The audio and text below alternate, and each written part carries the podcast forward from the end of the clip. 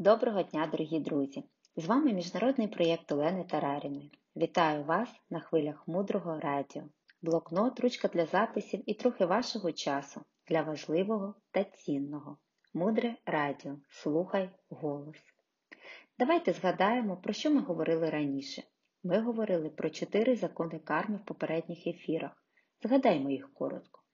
Перший подібне створює подібне. Другий те, що ми отримуємо завжди набагато більше того, що ми насправді засіяли. Третій закон: якщо ти нічого не робиш, то нічого не отримаєш назад. І четвертий закон: якщо ми щось зробили, то результат буде обов'язково. Гарантовано. Сьогодні ми продовжимо на прикладі Майкла Роуча розмірковувати про те, як ми можемо ще краще зрозуміти ці закони.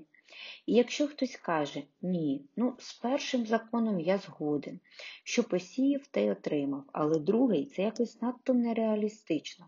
Сьогодні 100 доларів, завтра 200, післязавтра 400, а де всі ці гроші?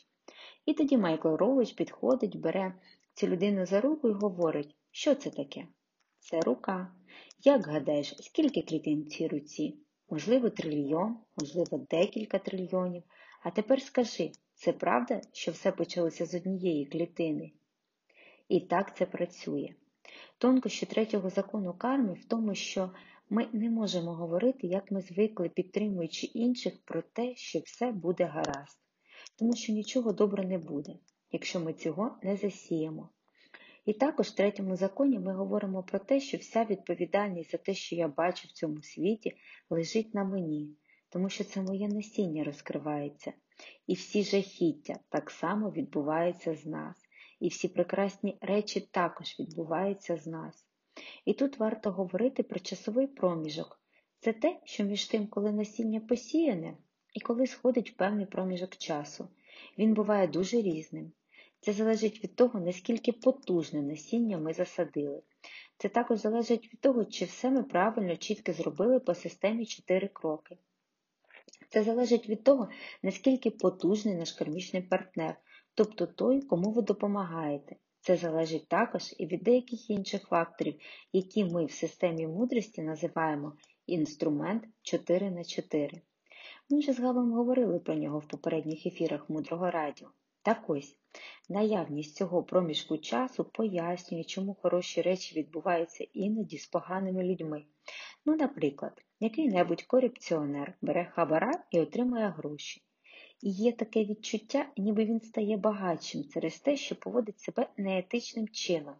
Хоча насправді ніяке багатство не може відбуватися з крадіжок, зовсім навпаки. Тобто колись був час, коли він зробив щось дуже прекрасне, якусь неймовірну щедрість, і зараз ті гроші до нього приходять. Але те, що він робить зараз, це до нього повернеться трохи пізніше. І він навіть може не пов'язувати між собою ці речі, і швидше за все так і буде. І четвертий закон говорить про те, що якщо щось створено, результат буде неодмінно. Тонкощі четвертого закону в тому, що повертається на 100% все насіння і немає ніяких виключень. Насіння неможливо знищити, поки воно не зійде. Кожна добра справа, абсолютно кожна не буде втрачена. Ви обов'язково отримаєте пророщений результат. Коли? Це залежить від того, наскільки правильно ви практикуєте 4 кроки. Отже, тут є одне досить поширене питання.